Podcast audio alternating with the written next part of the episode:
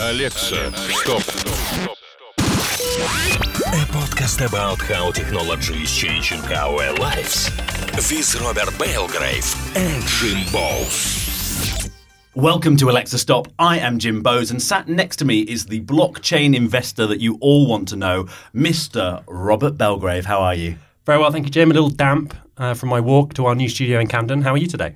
I'm, I'm really good. Yeah, I was uh, away at Wilderness Festival at the weekend uh, and uh, had a lovely time there. There was themes, dress up themes. What did you dress as? Um, I dressed as uh, the themes. So day one was a double take. So I took a matching jumper to my girlfriend. Um, uh, Nice, you know, nice. committed to the to the dress up. And day two was mirror ball, and day three was warrior. Warrior. Warrior. Talk to me about warrior dress up. Well, you know, if I'm honest, I just got some sort of slightly army Rambo esque face paint and put on like a bit of camo headband and went, you know, basically I'm sort of like not massively into dressing up for things, so I went for the minimum effort for every single day. So minimum effort, maximum Impact. impact. Yeah. Is that a warrior gag? I don't know. It could be. Um, anyway, um, one of the things that we don't talk about very much is that after we record this podcast, what we often do, uh, what we normally do, is take the guests from the show for dinner. We do indeed. And uh, last, uh, the, last show was sort of about AI and uh, really fascinating conversation that we had. But it sort of all descended. It descended afterwards over Thai food in Hoxton. Uh, it descended into a sort of an, would you call it an argument or a, or a discussion? I think argument's probably about right, really, isn't it? I mean, I love Pete to bits, our, our guest from the previous episode, who, who wonderful guy, in- incredible intellect, but I pretty fundamentally disagree with him on his views on cryptocurrency and, and Bitcoin, which we're going to get into during this episode. So I feel like once he's like, because he's not here to defend himself, I sort of have to play the role of Pete, or at least the sort of uh, the view of Pete, which is until I can buy a pint of milk with blockchain, it's of no interest with me, or with sorry with a cryptocurrency, uh, so with Bitcoin or something like that. And you're like very far off on that. I've bought some of these. I think it's the future side of things. Yeah, I guess I'm kind of at the other end of the spectrum. But how about this? How about we'll come back to this towards the end of the episode with our wonderful guest, and we'll see like where you're at by the time we've done an hour on the subject. Yeah. Okay. So we're going to talk about blockchain some more because it's it's complicated, isn't it? It's very complicated, and I think it's a big topic. And there's a lot of fud out there. There's, you know, just just bollocks, frankly, being thrown around the internet. So I understand why people are skeptical. So I'm going to see if I can translate some of that for everyone today. And if you haven't invested yet, listener, then you might want to by the end of this podcast. Let's see how convincing I am. And we've got to cover off Bitcoin versus the blockchain as two separate things because uh, I saw someone this month created a blockchain based country. Uh, okay, I missed that one. But yeah, I mean, people are making all kinds of amazing businesses with it. So this episode is all about innovation, and blockchain is one of the most amazing things going on in the innovation space at the moment. So yeah, I thought we could get into that in a bit more detail and see what we can get across for everyone. Great. Uh, And the other thing that's, that's happening is uh, we've got a guest. Who's our guest? Our guest is Lawrence Weber. Lawrence is sat here pretending he's not here, doing a very good job of being silent, and we'll introduce him later on to talk all things innovation. Do you know one of the things I'm excited to talk to Lawrence about? He's a man who's got a lot of different online biographies. He does indeed. Uh, quite a few biographies. Uh, I, I, I have a feeling we might be unpacking some of those later on. I feel like, you know, I want to meet the real Lawrence Weber. But which biography is he? Well, we shall see. Um, and on that note, a bit of housekeeping. Listener, we're now on Twitter. We finally got round to setting up Twitter, so please follow us, Alexa underscore stop. Retweet all of our wonderful tweets about our podcast. And if you haven't rated us on iTunes yet, please do that as well. We're trying to get featured by Apple, so your reviews are much appreciated. Um, and I believe you've been trying to buy a new office chair. I have been trying to buy a new office chair. Uh, I It's bought on one topic. today. This is on topic. It is on topic. So I needed a, a new and comfortable chair due to my uh, slightly broken back. And uh, I bought one on a Shopify site. And at the checkout, guess what I was offered as a payment method? Bitcoin. Amazing. I thought you were going to leave it hanging for me there, uh, but um, you know, given the theme of the show, it was sort of maybe Maybe a little obvious, obvious. wasn't it? Yeah. but but what that means is that everyone who runs an e-commerce site on Shopify, which is a kind of easy to use self-service e-commerce platform used by lots of businesses, can enable Bitcoin as a payment method, which is a massive step forward for the adoption of, of a kind of new and exciting currency. There's something to pick you up on there uh, in a little while because people have been talking about the administration charges. So I'd be interested to know if on the Shopify payment how that sort of affects things. Um, do you know the last thing that gave me a sore back, Rob? What was that? It was Was doing dressing up as a warrior. no, I managed to keep my back reasonable. Well, it was a little bit, but uh, I did a two-hour Britney Spears dance workshop. that that um, nothing like that to give you a sore back. L- listen, he's not joking either. I'm not. no, he's really not. Um, Thank God this is a, an audio format, is all I can say. yeah, I mean, you know, I'll dance for you later. Um, anyway, it's probably time to move on. I think it's news time, Jim. It's the news. It's the news. It's the news. Eventually, we'll get a jingle for that. I'm sure we will. Um, so it feels like every single news story I read at the moment is in some way related to AI. Yeah, I mean, I think the AI chat on this podcast is almost becoming a segment in itself, right? Like, it feels like every episode we've sort of flirted with the topic of AI one way or another, and this is no exception, is it? The world of AI. Boom, there it is. There, that, that's the new segment. And well, quite a few stories to cover in the AI space this month. I've Where should we say, start? Um, you know, I've got one that's totally my favourite, if I'm honest. Please. It's a Facebook story. It's about some bots that they got talking to each other, and uh, they had to shut them down because they invented their own language, and it made the mainstream press. Which is once something makes the mainstream press. Then I'm interested in it because you know really I'm the fluff on this podcast, and you're the technical explanations. Wow, it's very kind. Um, and so, uh, the, the, do you know what they were called? These two bots. I do not. What were they called? They were called Bob and Alice. Okay. And whilst Bob is actually a shortening of your name, I thought you could take on the role of Alice. so, Well, you know, it's not the weekend, but why not? uh, so um, I suppose what, what I thought you know I was going to do is take on the character of Bob as a, as if I was a sort of paparazzi in a bad '80s film. Uh, from New York. I'm going to be a New York character. And I thought we could reenact the negotiation between the Facebook bots. What do you think? I think this is going to go one of two ways. So, uh, listener, if you subsequently hear some chat between a New York reporter and a robot, it went well. And if not, well, uh, We moved yeah, on. We moved on. Okay, let, let's start it. So uh, here we go. I can. I. I. Everything else. Balls have zero to me, to me, to me, to me, to me, to me, to me, to. You. I. Everything else. Balls have a ball to me, to me, to me. I've just realised I'm doing quite a male robot voice. I don't think I can do a female robot voice. Uh, to me, to me. I. I can. I. I. I. Everything else. Balls have a ball to me, to me, to me, to me, to me. I. Balls have zero to me, to me, to me, to me, to me, to me. You. I. I. I. I. I. Everything else. Balls have zero to me, to me, to me. I feel like a Wimbledon umpire. You. Balls, juice. To me. And you. I. I. I. I. Everything else. Uh, and that was when they pulled the plug, I think, unfortunately. Why, why, why do you think they pulled the plug, Rob? I can't imagine. Um, so this, listener, if you haven't caught this story, was a, a fascinating exchange between two chatbots that Facebook put together. And what happened was they were tasked with negotiating to purchase something from, from each other, An right? art of negotiation. But one Yeah. of them was in like they were bartering, weren't they? Bartering, yeah. Yeah. One of them was in. So I think that's why they introduced the additional eyes. It's like I, I, I, I really want that thing. You know, I think is kind of what they're trying to say. I mean, And to I'm me, is like, give it to me. I really want it. to me, to me. And, like, so I feel like I can already translate Facebook's bots that invented their own language, and uh, also they did choose to use words in English that I do totally understand. So I think it was sort of overstating the case, really, i- in the mainstream press that they invented their own language. They put our existing language uh, in a new order that we probably wouldn't normally choose. Yeah, and I think look, the news cycle on this was kind of ridiculous. Like a lot of the headline grabbing articles I saw were all about they pulled the plug because they were becoming sentient and they were terrified of what was going to happen and actually they pulled the plug because the experiment had reached a conclusion and wasn't producing any more valuable data. But uh, someone did get in touch on Twitter saying to us, "Are we going to talk about this?" They Uh, did. and uh, they said. Uh, And they got far more than they bargained for. They did, didn't they? Um, are, are you going to talk about the fact that Facebook's bots have become the Chuckle Brothers? Was uh, what they said about it. So thanks to Dave for, for, Cheers, Dave. messaging us in the uh, uh, during the month uh, about that. And yeah, I guess it, you know, good story. I, I've enjoyed it. Like to me, to you, there it is. There you go, Dave. I mean, those guys are getting old. You know, I reckon we could get their show. Uh, well, I mean, you've got to have have hopes and dreams in life, and, and maybe being the next Chuckle Brothers, the Chuckle Brothers of tech. The Chuckle Brothers of tech. I, sometimes filthy things come out here that we should I- never really I mean, I- conceive. I, guess that's an accolade.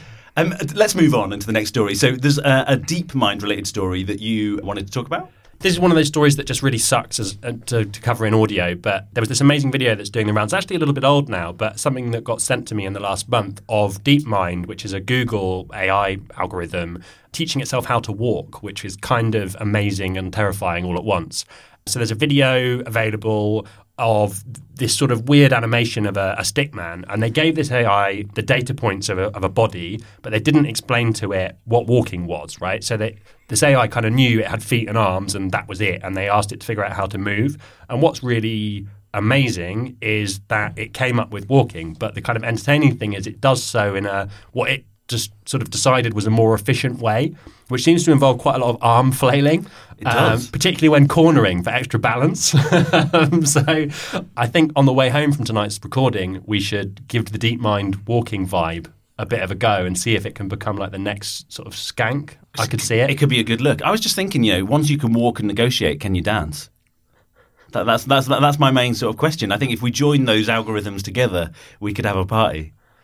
An AI DeepMind party. Okay, Jim, let's do it.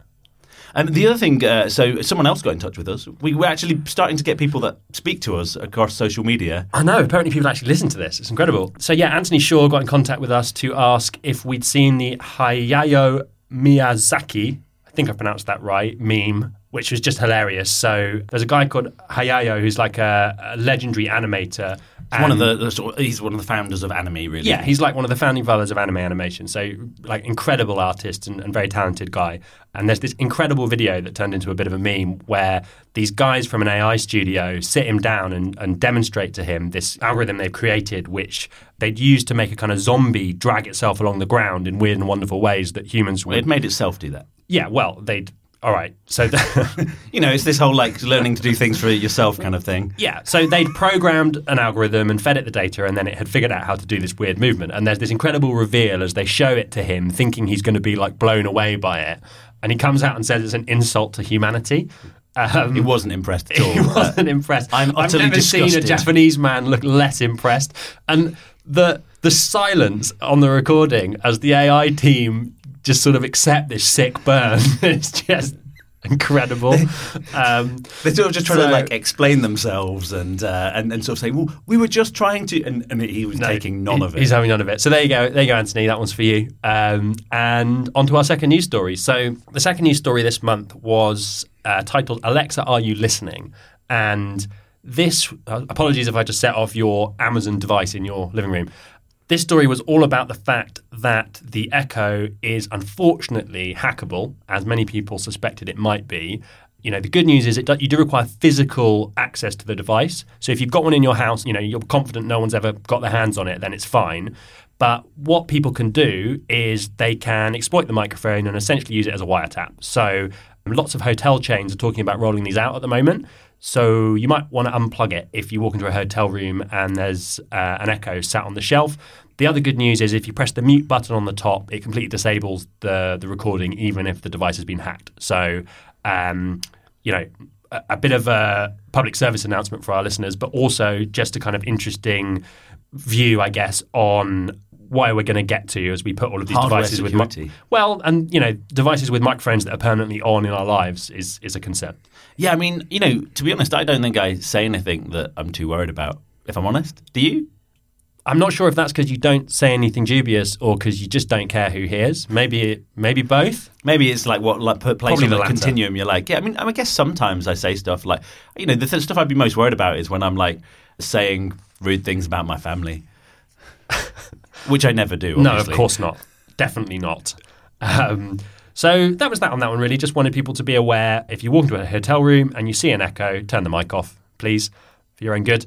And our third story from this month was the bees story. Did you see this one? Incredible story. The pollination of bees. We don't even need bees anymore. We spent all this time trying to save the real ones, and then it turns out we can just make robot ones. All those wildflower boxes all over the stations, all that charitable donation Why- why we bother? revenue. What a waste of time, eh? We can kill the wasps as well now. Um, so this is kind of. I thought what was interesting is. last- Do you remember last month we covered the dragonfly thing with I the love that. the um, That was one of my favourite dragonflies. stories. Yeah, kind of kind of cool. So, a 24 year old student in America has come up with a robotic bee called Plan B. There's obviously something about these autonomous insects that requires them to have terrible names. Do you think it can sing Plan B songs? Well, harvesting pollen. You're like confused about whether you're a singer or a rapper, uh, and you can also pollinate flowers. That's a good set of skills across the board, isn't it? Maybe that's why Millie divorced him. Is uh, too much time spent pollinating. Exactly. not enough rapping going on.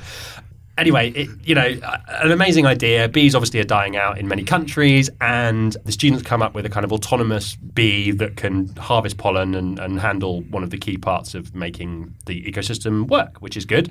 However, those of you that have seen the final episode of the latest season of Black Mirror might be asking yourselves some pretty um, legitimate questions about rolling out autonomous bees into our world. Do you think some people that invent this kind of stuff just actually watch fiction programs and go, "I'm going to make that"? Well, yeah, I think they probably do actually. I think that sci-fi often seems to lead the way, doesn't it? They, I, can't- I can't remember what the stat is, but it's something like seventy percent of things you see in sci-fi come true eventually, or something like that. So, thinking back about all the sci-fi I've watched in my life, I think that's a good thing. We're so different, aren't we, Rob? Are you sitting there thinking that's terrible? Well, I just, I, I'm like, I, I haven't watched much sci-fi at all. I, like the, the the the first proper sci-fi film I watched was Guardians of the Galaxy, and it was because I was a guest at someone's house in Cologne, uh, and uh, and I was like, uh, they're like, come over for movie night with my family. Uh, and then it's like it's sci-fi movie night, and I'm like, oh my god! I normally go so out of my way to avoid this, but I'm kind of in Cologne and I don't know anyone, so uh, let's do it. But knowing you like I do, you probably love the soundtrack. I loved it, and the, the, the, the, they were brilliant hosts. The soundtrack was great. They're brilliant hosts, and uh, and uh, their Jam is an awesome guy who looked after me in Cologne. And so actually, I'm a bit of a convert. I think that's what happened that night, hanging with him. Maybe that's what led you to come and talk sci-fi and technology. Malaysian In a padded room. sci-fi, Germany, all good stuff. Sounds banging. Um, what, what else have we got coming up? So uh, we're talking about uh, jobs, really, aren't we? Next, it's, so are you worried about AI taking your job? Yeah, so you know that seems to be the narrative, doesn't it? Is AI is going to take our jobs, and we're all in trouble. I'm trying not to swear. We're all in in for a really difficult time. Is the polite way of putting it. I think it's um, like just have a little bit of a think about your job and go, Yeah. is my job really, really repetitive and could it be easily unpicked by an algorithm?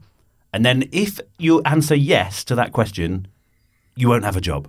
That's basically the situation. yeah. Well, to, just to add fuel to the fire, 352 experts responded to an Oxford University study on the future of humanity.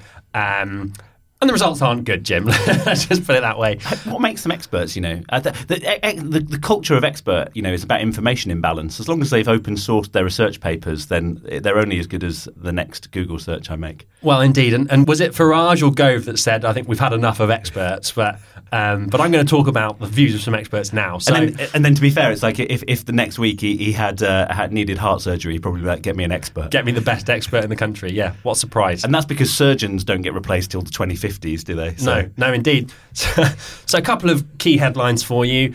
The experts polled expect that AI will outperform humans in tasks such as translating languages by 2024. And language translation, I mean, frankly, Google does a better job of that than most people do already, so that's not too weird, I guess. I suppose that's most people that aren't translators. Yeah, right. However, things advance. So, writing high school essays, the computers will do better than we do by 2026. I guess high school essays, the bar's pretty low.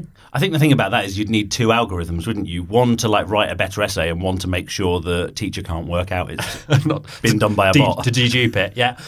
And then as we carry on, driving a truck by 2027, that felt like a long time to me. I, I've seen proof of concepts of that this year, so I'm surprised they think it'll take that long for them to be better than humans. But I guess negotiating a you know small alley or something might be difficult. I've seen that Dolph Lundgren Volvo ad. Uh, I think it's going to take a while for a bot to look like that.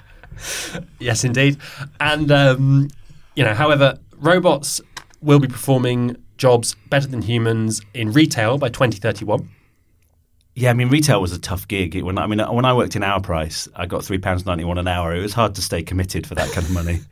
Well, the robots will be committed regardless.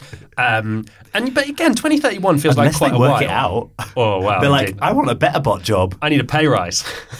That'll be the day. Um, but this is where things get really, uh, I guess, accelerate and get a little bit terrifying. So they reckon an AI will be able to write a best-selling book by 2049, which hopefully is in all of our lifetimes.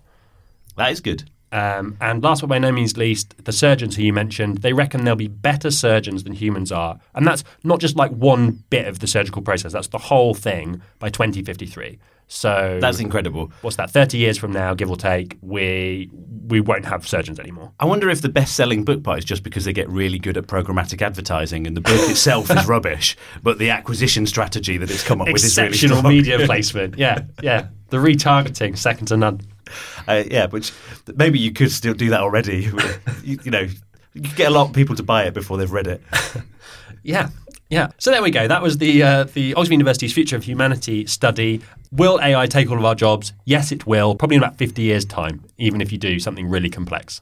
So you know, enjoy it while it lasts. Yeah, there's still things left for us. Um, Yeah. So that, that's the news. That's the news. That's this month's news. That is the news. We would normally at this point have a story from your CTO. Oh, but I do have one. I, I know one? I gave you the impression I didn't have one earlier, but I uh, I caught up with my CTO specially, and he reminded me of a story that I'd uh, I'd been p- party to this month. So uh, just a quick one. So at Wirehive, my business, we are replacing all of our laptops at the moment, going through that wonderful thing companies do sometimes where they buy everybody a new laptop, and it's very exciting, and for about a week, and then no one remembers. And You're doing that as a single process. I know, right? Carnage and a huge investment. But one of the things we love doing at Wirehive is making everything on brand in our, our lovely orange W that we like to stick on everything. And so we decided we'd commission some bespoke laptop skins for the sort of back of our laptops. And any normal person would come up with a design, go online and pay, I don't know, what do they cost, £10 each or something to have, cu- have them custom made? No idea. you have enough printed, Some money, right, to get them done. No, I'm afraid not. In the world of a CTO, the far more logical way to handle that requirement is to purchase a vinyl cutter and program it to create and cut its own ones. He then knocked up eight proofs and laid them out in reception for people to vote on which they thought was the best. He also has managed to cut a number of other things for people. I know that one of our team now has a Batman on the back of his phone. So, so Jim, what would you like in vinyl, my friend? Oh, that's a great question. I'm Ale- excited Alexa stop this. logo. Let's let's do the Alexa stop logo in vinyl. Can, Okay. can, can we, 'cause that would need some. Are we going to be able to get the audio noises coming away? Oh, mate, we can we can do it all.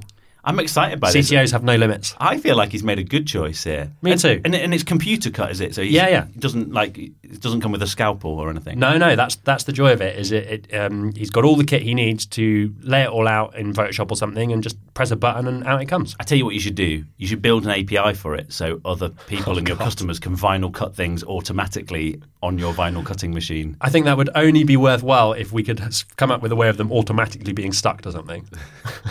Oh, then you have to build a little robot to Maybe help with that part. of the process. 2030 for the self self vinyl cutting robot. I, I'm excited by that story. So there we go. That's uh, that's the life of a CTO for this month. The life of a CTO. So, um, next part of the show is uh, something from the hype curve, um, which feels like it should have some sort of like ooh noise. Uh, And now it does. uh, and I guess now it does. We have been sticking on the same topic from the hype curve for a few weeks, which is the quantified self. And the reason that we've stuck with it is because it's left the hype curve uh, and it's now part of mainstream life is that we all want to count everything about ourselves. I did a gluten test live on the last program, which was painful and I couldn't get enough blood out of myself to make the sample work. So it was laborious for you listening to it and probably editing it as well.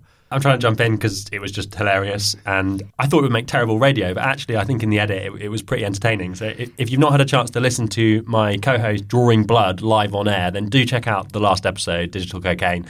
Well, got there in the end, and the good news was Jim is not wheat intolerant, but not. I've been drinking so much more beer since then. I've just been laying into the beer, going, "Yeah, this is awesome." I mean, I can see half a pint right now, and so, so far, every time I've seen Jim since the, gl- the gluten test, he's had a pint with him. So, you know, I'd like to think it's all the time. so we were moving on to a bit of quantified self about you. We're going to do a DNA test. We were. So I purchased the 23andMe DNA test and I spat in a tube for 10 minutes in my office. For 10 minutes? Yeah, it's quite a lot of spit, mate. You need to get in there. Or are you just like a small spitter?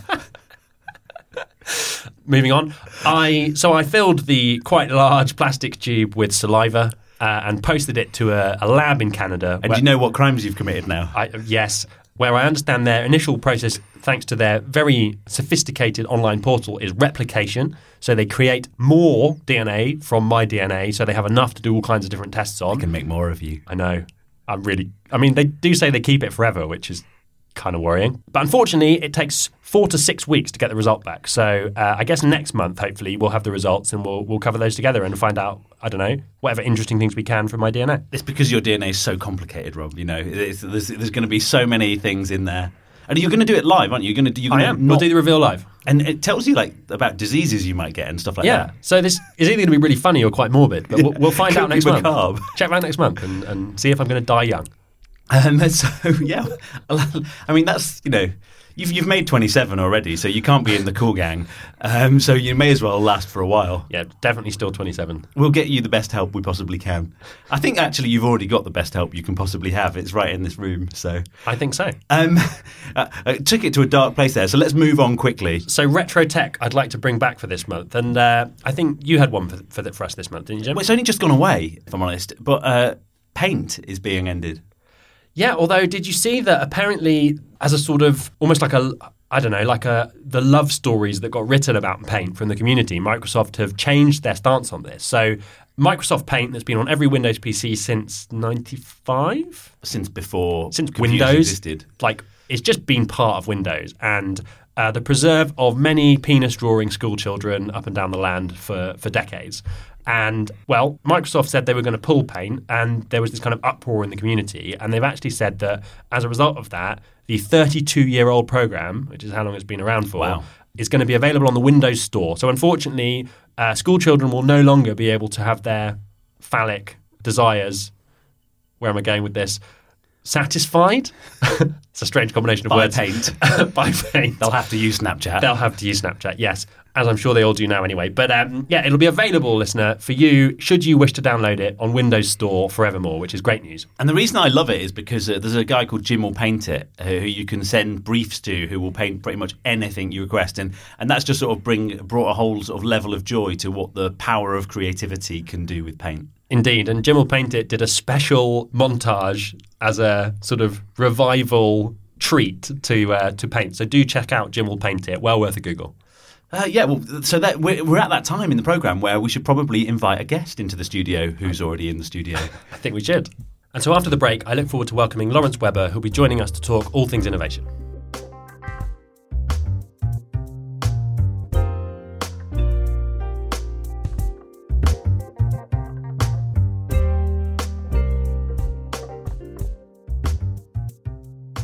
so we're back with you on Alexa Stop. Welcome to the studio, Lawrence Weber. Uh, thank you for having me. I'm, I'm delighted. And so um, I, I want to let's let's like do a bit of an intro for you. So we we we found online like several bios of you, uh, and um, my favourite one was on The Drum. Um, but but I'll tell you why in a minute. I'm going to hand over to Rob to do to do some intro. To do some intro, well, um, How do you know Lawrence? How do I know Lawrence? I'm not going to read the bio. I'm going to talk about Lawrence as I know him, and we'll see how close I get in a minute when you cross examine him on his multiple bios. So, Lawrence, I met through Karmarama, which is an amazing ad agency, all round great agency, really. They've sort of acquired lots of other bits along the way and, and have got a pretty great full service these days. Lawrence heads up innovation there, and I saw Lawrence speak at a, a couple of events and just thought he was a really both entertaining but very knowledgeable speaker on the subjects of innovation and emerging technology. Uh, more recently, I've also become part of the BIMA Council with Lawrence, so I, I cover the region of the South. BIMA and Lawrence heads up the emerging technology think tank. And I was lucky enough to spend some time with Lawrence in Texas last year, along with our friend Adam Graham from episode two at the South by Southwest Festival. So, an all round good egg and one of the finest minds in innovation in the UK at the moment. That's a good billing, isn't it? Yeah, I'm, I'm. Yeah, if I live up to it, I'm doing well. It sounds great. So uh, uh, there's, there's some other great things in, in your in your LinkedIn profile. So that that's got uh, member of Google's Creative Council. There's uh, things about the IPA, uh, stuff to do with Ca- Cannes Lions, and, and and lots of the publications that you write in. So some awesome stuff there. But what I particularly loved was uh, in your your Drum bio. The, the the focal point at the end of it is how you're doing some projects with iBeacons.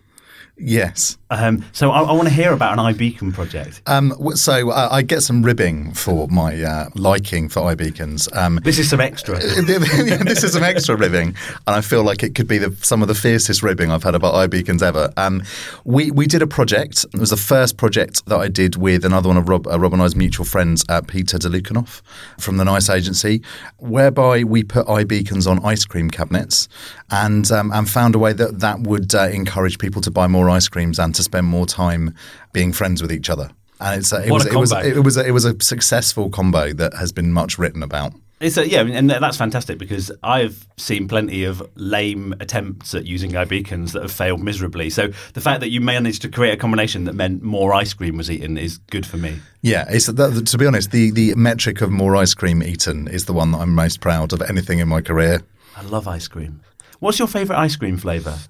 That's a really good question. Um, I've just come back from a holiday in France, and so it changed. It was always quite bog standard strawberry, but it's now uh, chestnut. Wow, Oh, very, yes. very French. Yes. Marron, I believe it is in France. that is. Uh, Badly pronounced. I feel like I've been educated in ice cream. Well, that's it. I'm done. No, mic, it's- mic drop. That is a mic drop moment. I mean, I was going to go pistachio, but I love hazelnut. Oh, Oh, hazelnut. That's good. We love a bit of nut ice cream. I actually think here. a uh, combination of Chestnut's all three would, nuts, but would- well, we'll let him have it. But the word nut in or it, you right? rather. But I think a combination of the three would be spectacular. So maybe some sort of ice cream parties in a order. trio of nut ice creams, a nut trio. Indeed. Um, we should probably do some talking about something that relates to what the show's about. I mean, because we're here really to talk about how technology is changing people's lives, and that's really what Alexa Stop's about. And one of the things that, that you do loads of work on, and uh, it's even in your job title, uh, is uh, uh, work around innovation, and particularly innovation in digital. But what, what I think it'd be really good to sort of get to is what is innovation? That's a that's a good and quite loaded question. Uh, I think some of the people who I work with would like to know the answer to that as well. Um, my definition of innovation is executing things that clients have not done before. So I think firstly the execution bit's really important because innovation without execution is going to conferences, which is fun, but it kind of doesn't really get you anywhere. Potentially, other than on this podcast, so maybe I shouldn't uh, shouldn't slate it.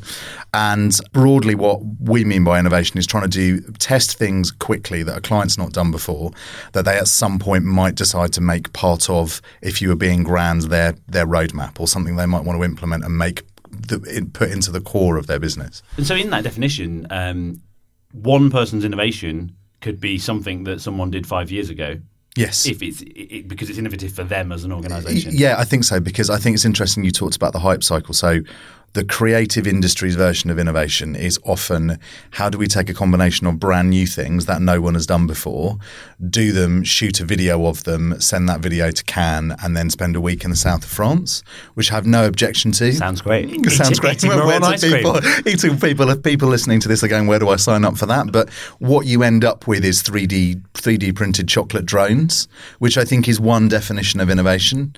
But if you want to have a more Are they edible? uh, hopefully, because that would be innovation. In fact, we should invent that after this podcast. We, we'd be we'd be well set. Um, but I think if your definition is trying to make change, uh, differences to businesses, then you've got to go slightly beyond that. So yeah, but to your point, one client's version of innovation could be something that another client had done three years ago, but that those people hadn't put into their business. And so it's interesting you talk about the kind of appetite people have for innovation. So do you find that that's one of the biggest barriers in your industry around, you know, when you're trying to bring innovative ideas to the table? I, guess you kind of need someone sat on the other side of the of, of the pitch table who's up for it, right? Who who's got that kind of can see the bigger picture and is, is up for doing something unproven and taking a bit of a punt and maybe being a pioneer. How, how much does that factor into it for you? Um, I, I think um, unless you have that person, so whether it's an internal project or a or an agency working for a client, it, you you can't really do meaningful innovation at all. So part of it is being quite um, careful about how you qualify what might be a project and qualifying who might be a person to collaborate or work with. Because if they're not up for doing something genuinely new, then you're better off finding someone else Right. to do that with, which makes the potentially makes the kind of the sales cycle, if you want to use that word of doing an innovation project, more torturous than selling in something that someone's done before. What do you feel about that as sort of that sort of thing that companies come to you with, which is I want you to make the whole organisation more innovative. Yeah, that's something that we have done tangentially. There are there are plenty of businesses that will do what they probably call, you know, transformational change or changing culture. I think that's really important. I think I think ultimately you can do a few one-off projects, but then unt- um, unless or until the main corporate body or business adopts a proper culture of innovation, it kind of stays around the edges. So I think cultural change is really important, although it is quite hard, which is why I, I um, teeter on the brink of doing it and then stop because it feels like too much like hard work. Because that, that feels like one of the big sort of topics of conversation where, you know, there's that whole sort of, you know, the guy that worked at Kodak, Steve Sasson, I think he was, who invented the digital camera, Yeah. but then the project was killed because it was going to cut off film sales. And that's like the story that uh, you sort of see rolled out. But then Sure, but peop- countless tales of that stuff, right, over the Yeah. years gone by. And then people sort of talk about perhaps or don't talk so much about like Fuji, who perhaps were more had a more innovative culture and continued to be relevant. Um, and so I don't, I don't know. If, as I find that sort of like really fascinating, like how you it's difficult at the pace of change. It's difficult to stay relevant just as an organisation, isn't it? Yeah, I think so. I can't remember the name of um, of the software company that does this, um, and you can probably do something clever in, in the edit and insert it, insert their name in a funny voice. But they're uh, as a company that has demanded that ten percent of its revenue has to come from a business unit or a product that doesn't currently exist when they're doing that business planning, which kind of forces people to think about new things, or they don't hit financial targets and don't get bonuses and potentially get fired. So that that's an example of a CEO going um, business innovation is key part of business and therefore we all have to find it rather than four people in the corner in an R&D lab tinkering and then not having the main bit of the business be interested in what they produce. So sort of acknowledging that it's a key lifeblood for the business, and Yeah. without it, they won't stay relevant and, and continue to evolve. And Exactly. I think so. Uh, this week, someone again was talking about Jeff Bezos and the vision for Amazon, and I think he says something like every day is day one, because the moment you kind of say that day one is done, then you you start to slow down, you start lose your impetus, and I think I think that's a. It's quite easy for people to go, uh, for people to single out Amazon as, as a success story and kind of venerate it. But I think that that his amazing drive to kind of constantly do something new all of the time. And and the other thing that Amazon do really well is the the barrier for putting a business plan together is really quite low. So it's a one pager. And then you don't have to get everyone in a company to buy in, everyone around the boardroom to buy into an idea at Amazon. You just get, you need enough people who will come and work on the project with you. So it stops the corporate culture of kind of stopping innovation. So I think both of those things are quite are, are really interesting. Yeah, that's interesting. We, we so obviously at a much smaller scale, we have something where if, if I think if two people from a group think it's an all right idea, we, we will back something. Yeah, So- which I, but I think that's really. I think whatever size of business you are, I think if you you have to have that culture of letting people go off and try stuff, um, which is hard because I think this whole fail fast, fail easy thing is really easy to say. And if you say to a client or even your boss, "I'm going to go and do something," and it could totally fuck up, and you'll still back me, uh, a lot of people go, maybe, maybe depends how much you fuck it up. Um, so um, yeah, it's, uh, it, it takes a lot of bravery to do that. I've been in a meeting this month actually where it's like, yeah, we're really trying to build this culture of being able to fail fast, but this is kind of the only idea that we've developed to a point. So it's really important that this one works. Yes. And, and then after this Yeah. one. this is your last chance to fail before failing fast becomes just failure. Yeah. Yeah. And so, on that note, um, Karmarama was acquired by Accenture, what, a year ago now? Maybe even a little bit longer than that, 18 Yeah. months? Yeah. It was about about nine months ago. Yeah. yeah. Right, wow. Feels like years since, since then. But, um, you know, Karma was It was news when we were all at Podge. It was news when we were all at Podge, wasn't it? I remember that. It was like it was it was all the talk, wasn't it? And um, I think some of you were off toasting it somewhere else, and then you all came and joined us. Potentially. Um, I, I, I guess Karma for me was always an agency that was seen as a real sort of shining light creatively, um, and and all that that entailed, including innovation and, and, and other stuff. You talk a bit about corporate culture and Amazon. Um, how have you found, ble- like, how have you found that process? Have you has the acquisition by Accenture enabled you to be more innovative? Are you having to be more conservative now in your approach to innovation? Some of the bigger global clients that you're no doubt working with as a result, uh, what's their appetite like for innovation? I just what, give us a few sentences on Yeah. that. So um, the, the the the key thing that we decided, um, or key thing we wanted from a new partner was someone that was going to respect the culture. That those listeners that know Rama will know that we've always been independent. The our, you know our office has a certain flavour to it. Our culture is very strong without it being too forced. And um, Accenture Interactive talk about culture of cultures, which actually I have to be honest, after nine months has kind of borne through it, it, it's great. Um, I kind of liken it to being um, uh, to to kind of being going from being kind of an individual to playing team sports. There are still individuals who are very good at their own thing, but when you bring all of those people together, you get to do some quite awesome stuff. And you know, we have access to to, to not necessarily bigger clients, but clients with different types of briefs. And I think the key thing for us is trying to is trying to do that thing that I think the industry has been trying to do for a long time, which is to bring creativity and technology together mm-hmm. at, at, at, the very kind of top table, which is why it was kind of an exciting thing for us. So I, I can resolutely say, uh, so far, so good. well, that's great news. Um, so, uh, the, talking of uh, innovation in general, uh, you also uh, run something called Innovation Social. Yes, I do. Tell us about it. I was firstly for fear of being attacked by the lovely lady who I run it with, Nadia Powell. Nadia founded it with a man called Daniele, who founded Creative Social, and then for the last kind of nine months, myself and a couple of other people have been helping Nadia run it. But essentially, Innovation Social, I think I once described it as kind of Alcoholics Anonymous for people who wanted to do things differently. So for me, it started off as a um, as a therapy group for people who were trying to do things differently and sometimes came up against the barriers, some of which we've just talked about. Yeah. My name's um, Lawrence Weber, and I'm an innovation yeah, director. exactly. My name's Lawrence Weber, and I'm an innovator. Um, and and so it started off, and I hope it always will be between 30 and 70 people meeting up once every four months to have some beers and to listen to each other talk about stuff they've done. So what we broadly try and do is do four events a year. They're quarterly, they're free. The beer is paid for by the agency that hosts it, and we pick a theme. We have a uh, the next meeting we have in September.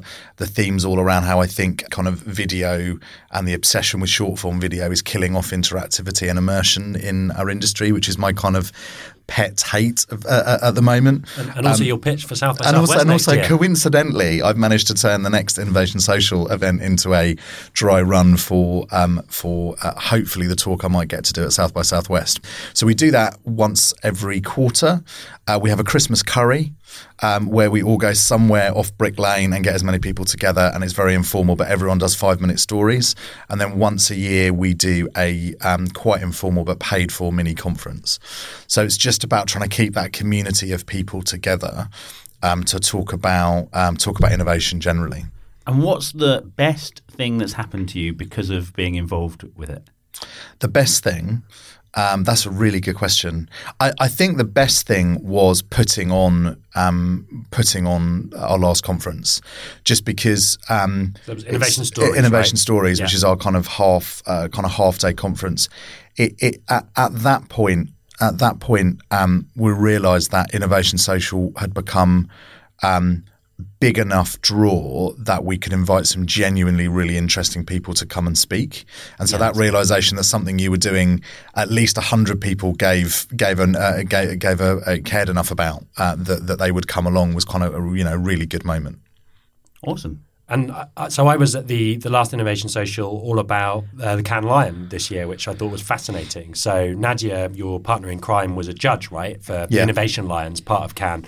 And as someone that didn't go to Cannes and has always been a little bit skeptical of Cannes as a tech guy as opposed to a kind of ad guy, um, I thought it was such an interesting event. And so what they did was they they brought together a sort of pretty diverse mix of speakers to just cover the weird and the wonderful submissions to the Innovation Lion. And the, the highlight for me probably twofold, partly because of the project and partly because of how he presented. It was a Swedish guy who joined us via Skype from a ferry.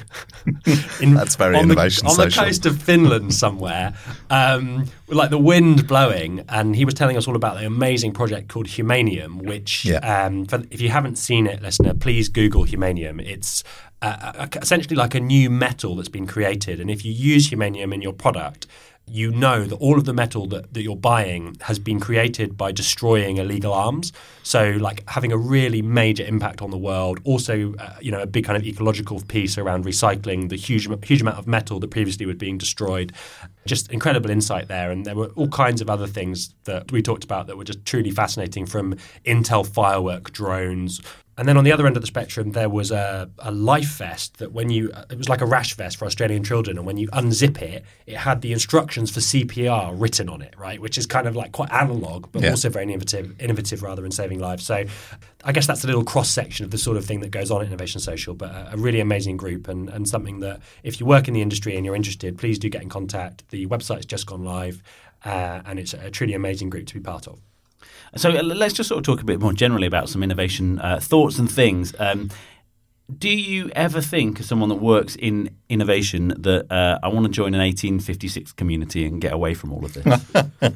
Um, I do. I tell you what, I have definitely become more aware, particularly because I have two children, two daughters who are nine and five, about the effect that staring at screens has not only on you know dull, probably slightly unimportant things like eyesight, but you know family communication. So we're quite strict with our kids about certain times they can't watch screens, which in effect has made us think that potentially we should be stricter with ourselves. So I definitely think a kind of a part of the day that is analog.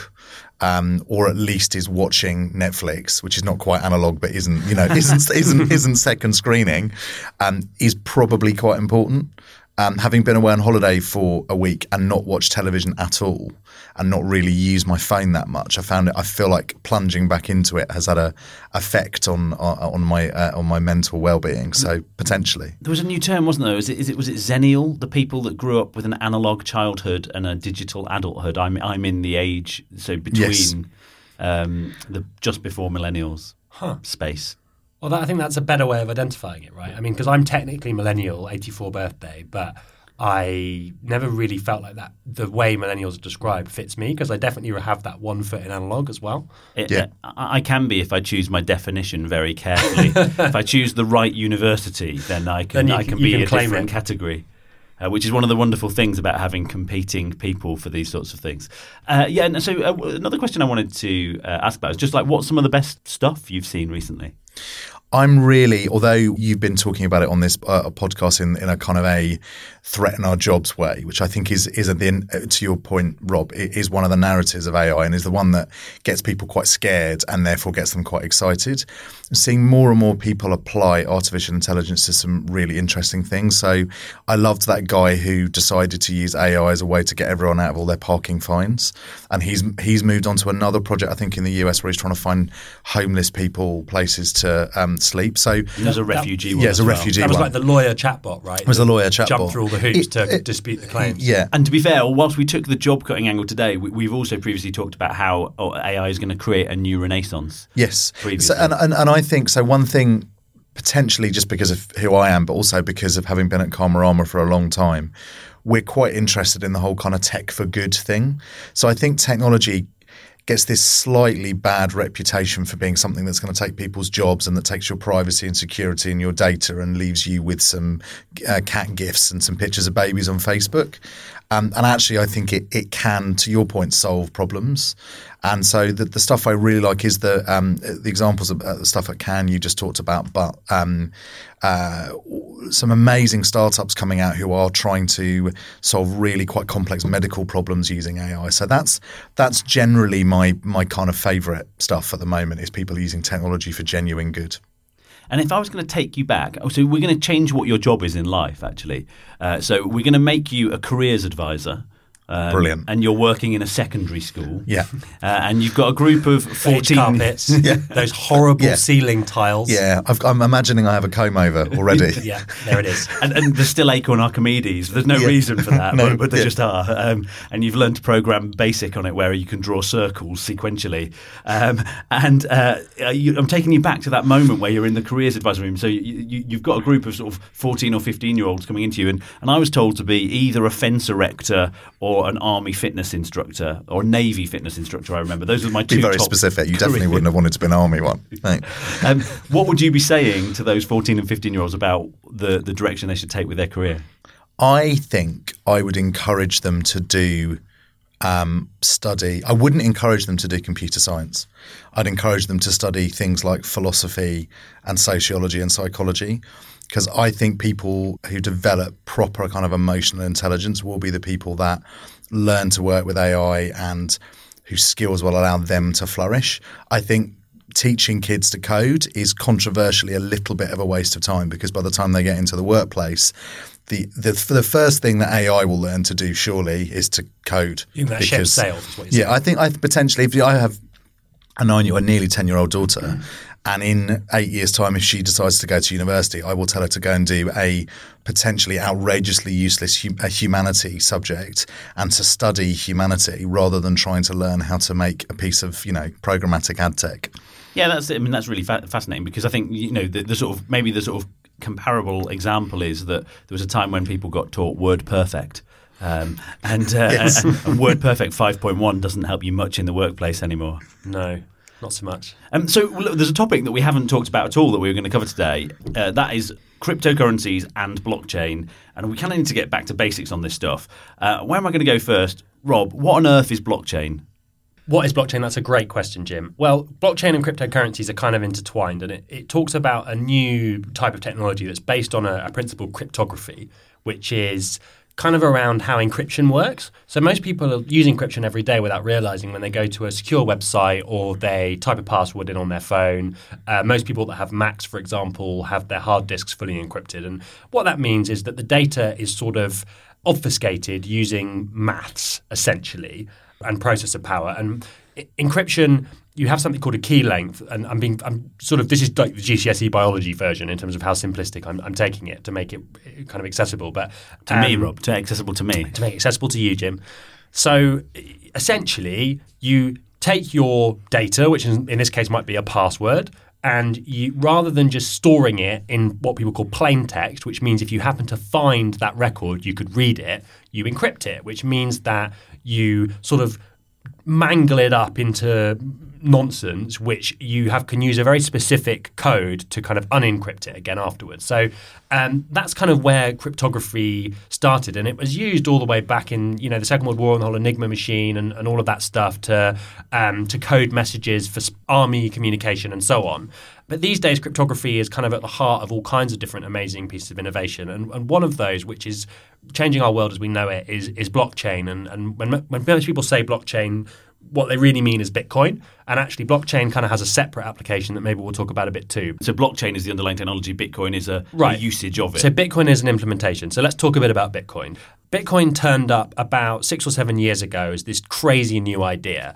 What happened was a Japanese guy created some code that was kind of like this perfect model for creating a currency using cryptography. So the idea is that this program, let's call it, creates these coins, which are kind of entities that can be owned by somebody. and they get mined, right? And yeah, they get mined. So the the amazing thing about Bitcoin is that there's a finite number of coins that can ever be mined, and the the more of them that get mined, the harder the next one is to find. And mining in this context is using computing resource. So using the processing power you have in your computer to solve some difficult math problems. And if you solve enough of those problems, then you're rewarded a coin for, for the effort. So essentially, you're trading electricity and computing hardware for the opportunity to receive a Bitcoin. So when this started out, everyone thought this was nonsense, and the difficulty was really low because there were very few people mining. So there are all these amazing stories now of people who mined, you know, hundreds of bitcoins in a few days on their home PCs back in the day, and just threw them away because they thought they were worth nothing. And to be fair, at that point they were. But what these guys were betting on is that in the future there was going to be a real demand for a type of currency which is decentralized and beyond the reach of government. So essentially a deregulated currency.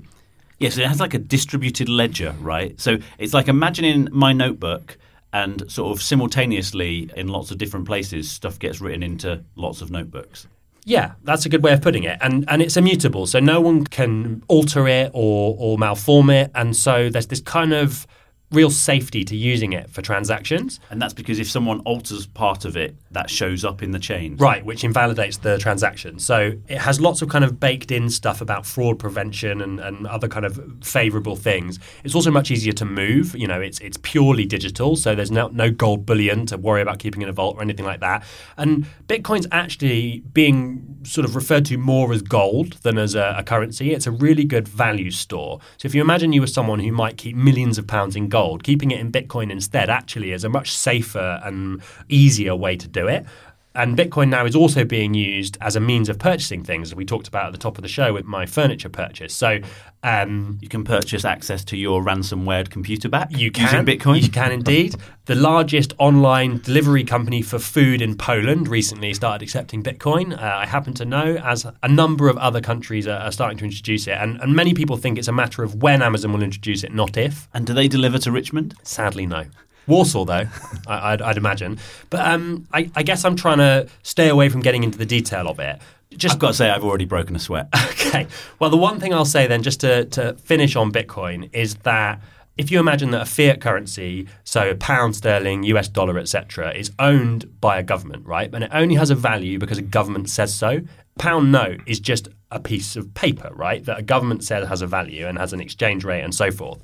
Now, the issue is a government at any time can quantitative ease a currency, which devalues it. So, if the Bank of England decides they want to print more sterling tomorrow, all the sterling in our pockets is immediately worth less. So, if you you imagine you're a fund manager with I don't know 100 million pounds of pension money in sterling, you don't really want to not have control over things like quantitative easing.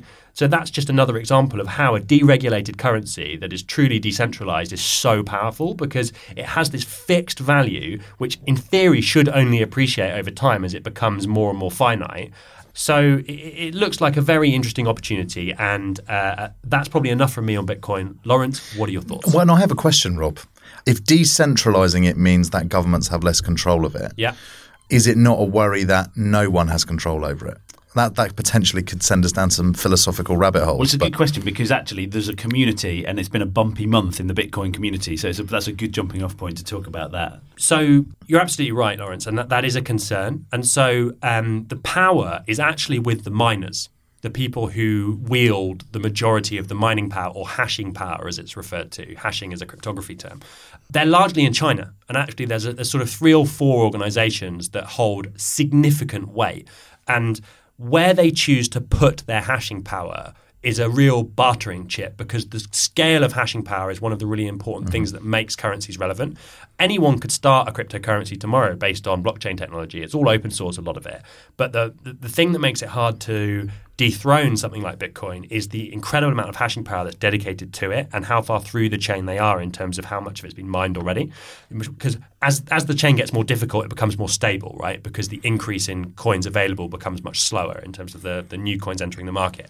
And on the 1st of August, there was a fork in the Bitcoin chain, which was a really big event called USAF, which was the User Activated Soft Fork, it stood for. And what that meant was that if these two main bodies in the Bitcoin community couldn't agree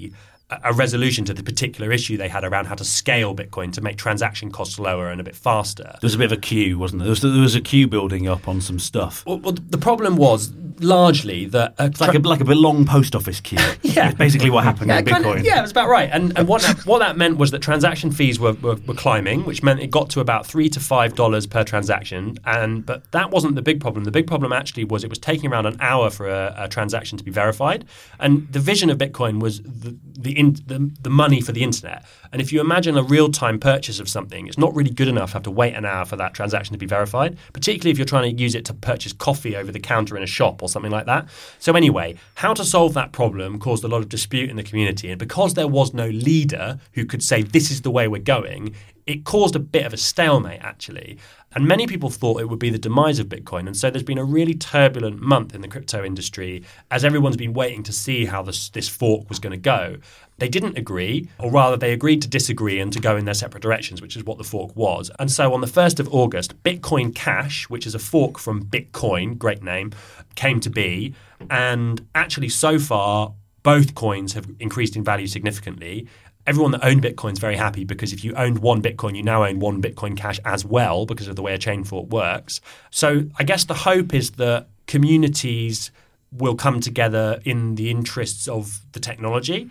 So far, so good. We'll Yeah. see how that plays out, but it's a really good question and very, pertinent. So you said you had some strong opinions on, on the world of uh, uh, cryptocurrencies and Bitcoin. You've heard Rob talk about it for a little while. What, what's your take on this? So I, I, I think there's there's two things. I think one is on Bitcoin. I think it's really interesting that it takes powers away from government, and I think a bit like AI, there needs to be a wider conversation outside of people like us doing podcasts and the you know the general kind of tech community about what these technologies mean for the man in the street. So I, I think people are starting to realize what the impact of AI might be. I still think Bitcoin and blockchain are still shrouded in the mystery of um, you know, it might get onto Newsnight. It probably won't get onto uh, uh, onto the onto the ten o'clock news, and it definitely won't make it onto um, that that program Piers Morgan does that I always turn off because I don't like Piers Morgan. Good morning, Britain. Yeah, uh, I was going to say, what that with his co-host who hates him. yeah, with the co-host who hates him. Yeah, a bit like Bitcoin Cash and Bitcoin, those Yeah, two. yeah. But Jeremy Kyle's been filling in this week, which is like a step down, isn't it? So, Step, step, down, from, Piers Morgan. um, that, that that sounds like it could be a program or a podcast in its own right. Step down from Piers Morgan. Maybe that's a new feature every month. I was going to bring it back to this, Pier, this, this, no, I said Piers Morgan then. I was going to bring it back to Bitcoin. Um, so at the point where we've got AI trading Bitcoin, uh, you know, where are we? It's like, you know, the, the, the- the AI is deciding what to trade and what not to trade, uh, and it's making choices. Or maybe the AI decides to start its own cryptocurrency with your entire pension fund. Well, I, I think if you speak to most people in the city, I have some friends who work in the city, the majority of their job is done by an algorithm anyway, which Yeah. is the mystery of what people who don't work in the city who have friends that do. You wonder what they actually do that keeps them in the office for 14 watch hours a day. screens. They watch the screens avidly, and when things go red, they thump the table and, hope go the to that Wetherspoons near Liverpool Street Station. And of course, there have been examples uh, around sort of uh, Brexit and general election recently where uh, the algorithms don't cater for the situation, and we see really weird fluctuations Yeah. because we broke the algorithm. I, I think it's interesting because the, the day we're we're recording this is the tenth anniversary of the big crash, and I and I think that was again a an example of. Uh, you know, in, in that case, the financial sector shrouding itself in all sorts of convoluted systems that no one understood, that then fell apart, and then wider society had to pay for it. Yeah, wrapping And, bad things in bad things. Wrapping bad things in bad things, which would seem to be even easier potentially with the world of AI and Bitcoin. But then maybe maybe I'm wrong. And of course, the human impact of that was that they cancelled my credit card when I worked at Barclays. And uh, that was a terrible human impact that I felt because I couldn't just take myself out to dinner whenever No. I wanted on that credit card. They've closed some libraries as well. But, but as a personal impact, I think the credit card probably was a, was a greater one for you. It was it was upsetting. Um, and uh, you know, uh, obviously the, the global impact uh, much bigger than the, my personal one, which was the cancelling of my credit card. Indeed. Losing an expense account is never a good situation in life. It's good that I don't want to be re-employed there, isn't it? Because you know I'll say these things flippantly, and one day I'll be like begging for my job back. I won't. Um, cool. Uh, what should we talk about now? Have we covered blockchain well? Uh, I'm, I'm sort yeah, I'm sort of pondering if there's anything else we can go in on. So maybe I could just quickly cover some of the other parts of the whole crypto landscape. Blockchain has given birth to Bitcoin, and Bitcoin is the thing that everybody knows it as. But the reason that blockchain is such a hot topic in the innovation space actually is not about cryptocurrencies. Yeah. It's about all the other ways you can use the technology to do amazing things. So the idea of a public ledger, right, this this immutable ledger that, that is fully transparent, opens up all kinds of really interesting opportunities. And uh, if if Bitcoin is the number one implementation right now, the number two is something called Ethereum. E- ETH is its short name Harder to say, isn't it? much harder to say. And what Ethereum or Ether creates is rather than a kind of value store like gold, it creates the ability for people to design these things called smart contracts. And then the mining uh, power that people dedicate to Ether is used to execute those contracts. So it allows for much more flexible and innovative implementations of things, basically. And so, some examples of that, that that could potentially change the world are things like the way property rental is done. So, if you imagine right now that as a tenant, you have a contract with your landlord that if you pay your rent, they won't kick you out, right? And that your key will still work and so on. But it's tenuous, frankly. And, and it, if they decided to evict you, it would end up in court and the whole thing's a bit difficult encode the whole thing in an Ethereum smart contract, and you could create a situation where, whereby the lock on your door is somehow internet connected, and that's very easy to do these days. I'm sure my CTO can knock that up for you in an afternoon. And the smart contract would create uh, an exchange of value whereby, as long as your rent is paid by a given date, then the access code you have for your front door continues to work. And so if you think about it almost like an escrow service, and that's just one very basic example of the sort of things you can do with smart contracts. So, you know, blockchain is something that is revolutionizing all kinds of businesses and, you know, supply chain solutions for enterprise is another big example. Lawrence, I wondered if you've been having any conversations around that side of the technology? Yeah, so I think actually the example you just brought up is interesting. So, and again, probably goes back to the conversation we're having around kind of tech for good. There's a really interesting startup called Provenance, right. um, who are using blockchain uh, to help companies understand their own supply chains. So, for an example, a supermarket will put a a piece of fish on a um, on a shelf, and using blockchain, you would be able to, or someone could provide a service that would allow you to trace that back to the person that caught it. So that that backs up sustainability claims. So like proving it, right? Like yeah, making exactly. it auditable. Maybe making it. So that again is where I where I am I am a techno optimist. Is that I think people will find interesting and and useful things to do with technology. And I think you're right. I think Bitcoin is the is the sort of celebrity offshoot of blockchain because it's money. And it was the yeah. first obvious thing for people to do is to do something with money. And now people are, you know, contracts and, um, you know, supply chain and all sorts of other, you know, people are talking about using it for DRM so that you can finally kind of, you know, potentially do away with a certain amount of DRM and even, even to a certain extent, record companies, couple that with kind of streaming services. So there's, I think people use technology in almost like building blocks together to form things that we haven't thought of. So that's kind of my optimist view of what blockchain might lead to. Free free music and tuna. It makes me think that the, the, the future series is of, of, Fake or Fortune will be uh, much simpler. yes. Uh, there'll be like Fiona Bruce will be there and she just like clicks on a computer and it like whips up a list of the provenance yeah. of an, an old picture. Yeah. And they go episode over. Yeah they'll still have to design the person that delivers it to look a little bit like one of those um, antique dealers in, in Camden Passage in Islington, wherever it is. Exactly. Just so we, we feel they're that friendly. There'll be like a sort of sad closing shot of her eating some tuna that she knows exactly where it came from. yeah, exactly. Yeah. Matalan in soft focus in the background. Beautiful. Yeah. Um, it's, it's, a, it's a sort of very known future where we know where everything came from, but it's kind of cool. Like that's we've been seeking that out for a long time. Yeah, although the ramifications of knowing where everything comes from is potentially worrying. Yeah, you could have like a sort of uh, it could attach to people, couldn't it? And you'd be like, it could show you the previous partners of someone, and uh, yeah. God, or, or whether you've actually done the things that are in your LinkedIn profile. Yeah, yeah.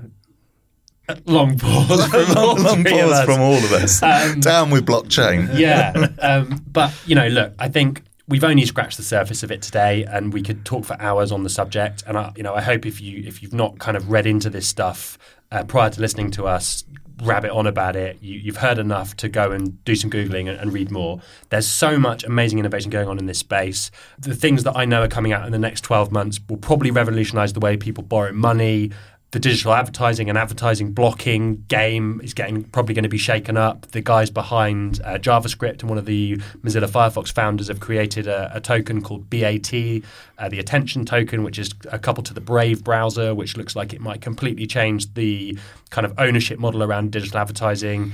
God, I could carry on for about an hour talking about all the different incredible implementations that are coming through now. So, in terms of innovation in the world, I don't think there's really any more exciting area than the blockchain, in my opinion. I think AI is going to be incredible, but it's kind of going to come alongside that and probably really get into its stride in five or 10 years. I think blockchain, we're going to see dramatic changes over the next few years around some of this stuff that's just never really been possible before. And I think, um, you know, the, the, the, the, these sort of things, I guess, from the hype curve that working together. And uh, I think, you know, th- this has been a great conversation. I think what we need to do is like make the, the ending of the program a bit more shallow.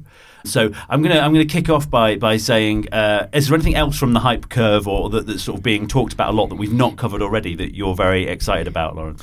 I'm genuinely very excited by both VR and AR. It's one of the reasons why I was quite keen to get involved with the BIMA uh, Immersive Tech Council, is because I think finally we're going to see people tell better stories.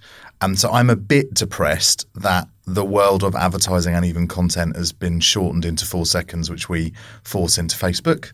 And I think if you look at the wider world of gaming and theatre and filmmaking, we love being immersed and interacting with things. It's just that we've taken out interactivity from the thing that used to be in the center of our industry. So I'm excited by VR and AR because particularly with the new um, iOS 11, I think we're finally going to put AR into the hands of real consumers and they will play with it and they will think it's fun and they'll do useful things with it. And I think VR will become an increasingly brilliant way of doing experiential. There are people I know in Amsterdam who set up a VR cinema who are beginning to see that business model actually work and thinking about doing it as pop-ups in London. So cool. I think maybe the future is blockchain and AI will take away all of the dull stuff and we can just sit around wearing VR goggles watching films. Yeah, I'm very excited about the uh, the AR uh, and VR things moving to browser as well, sort of yeah. in a in a well supported way. I mean, yeah. obviously there are sort of kits for that at the moment, but it's not sort of universal, and I think that's not that far away. No, so. I agree. I think it's not far away at all, and I think creatively being part of a, a you know at at its core a creative agency, I think creative people will fall back in love with technology and the internet because I think at the moment there's a slight tiredness with with the formats that we're being given to play with. You know, Rob brought up ad blocking. People block ads for a reason. But lots of people I know work in this industry block ads because they don't want to see them because they're dull and interruptive and not immersive and not interactive and not fun. And I think it'll allow us to make fun things again. They've got like a thing set just so they can see their own ads. Yeah, that that would be a great service. Only show ads that have come originated from this building. um, so, so, then, just to like like take this somewhere completely different, what was the first record that you bought? Um, now I have this. I had this conversation with my wife all the time, who thinks it's very odd that I listened to no music before um, before I bought uh, Guns N' Roses Use Your Illusion one and two on CD when I was probably about twelve. And, and so she wants to know where the rest, where the seven to twelve went in terms of my musical uh, tastes and genesis. If blocked you like, it out. I blocked it out. I hate the eighties. That's the answer. It was wasn't worth having. And what I want to know is, what did you learn about innovation from that record? What did I learn about innovation from that record? I learned that you could make Bob Dylan songs um, more interesting because they covered "Knocking on Heaven's Door." Um, and that was by Bob Dylan. Yeah, that was by Bob Dylan, exactly. So plagiarism is what I learned that innovation was all about from that record, and that you can um, release too many songs at once. So maybe there is some sort of quality filter needed with innovation as well. That is Twenty-seven nice... songs across two albums released on the same day. Wow, what a beautiful note to end on. that plagiarism is what it's all about. Plagiarism is what it's all about, and, and you, you, can never have too much Axl Rose. You do need an innovation filter, an innovation sieve. innovation sieve. Uh, does the good stuff fall through, or does the good, good stuff stay on the other side? One for next month. One, one, one for, next, next month. month. Um, Lawrence, it's been an absolute pleasure. Thank you so much for joining us. Is there any shout outs you'd like to give to anybody, any institutions? Um, team. Th- yes, uh, do you know what I um, if uh, if you haven't already, you can vote for my South by Southwest panel picker, which no doubt they'll put someone will put the URL in afterwards. But yeah, video um, killed the interactive. Video star. killed the interactive star, and um, other things I'd like to shout out to. I would I, I would urge anyone because I think it's the right right kind of uh, listening to who isn't some way involved with at BIMA that you know Rob and I have got a lot out of being involved with that as a trade body, um, and it does a lot of good work in areas that other trade bodies um, ignore. So yeah, find out what BIMA are doing in your local area and get involved. I was sorting out some DNS entries today for BIMA. There we are. We're all we're all BIMA acolytes, particularly the stuff they do around schools and education. Was, I think it was is, one of those DNS. It was, it was one of those DNS. So yeah, I think yeah, I think I think incredible. yeah. If you're going to do one thing, find out about BIMA D Day, and if you're a teacher or you are a coder, find a way to get involved with schools as well as voting for my panel picker. I've karmically balanced myself, which seems appropriate. Amazing. Thank you so much. Pleasure. Thank you very much for having me. Alexa, stop, stop, stop. A podcast about how technology is changing our lives with Robert Belgrave and Jim Bowles. Maybe I should use this. You're using two microphones. Robbie, two, two mics. Two, two Mike Belgrave. to go with this wine rack.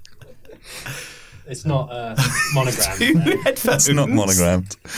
Is that, is that better? No, it's not got a bit of a one pint buzz from that. One pint buzz. yeah, I've clearly Jim, one pint buzz. really I'm so glad we're recording all this.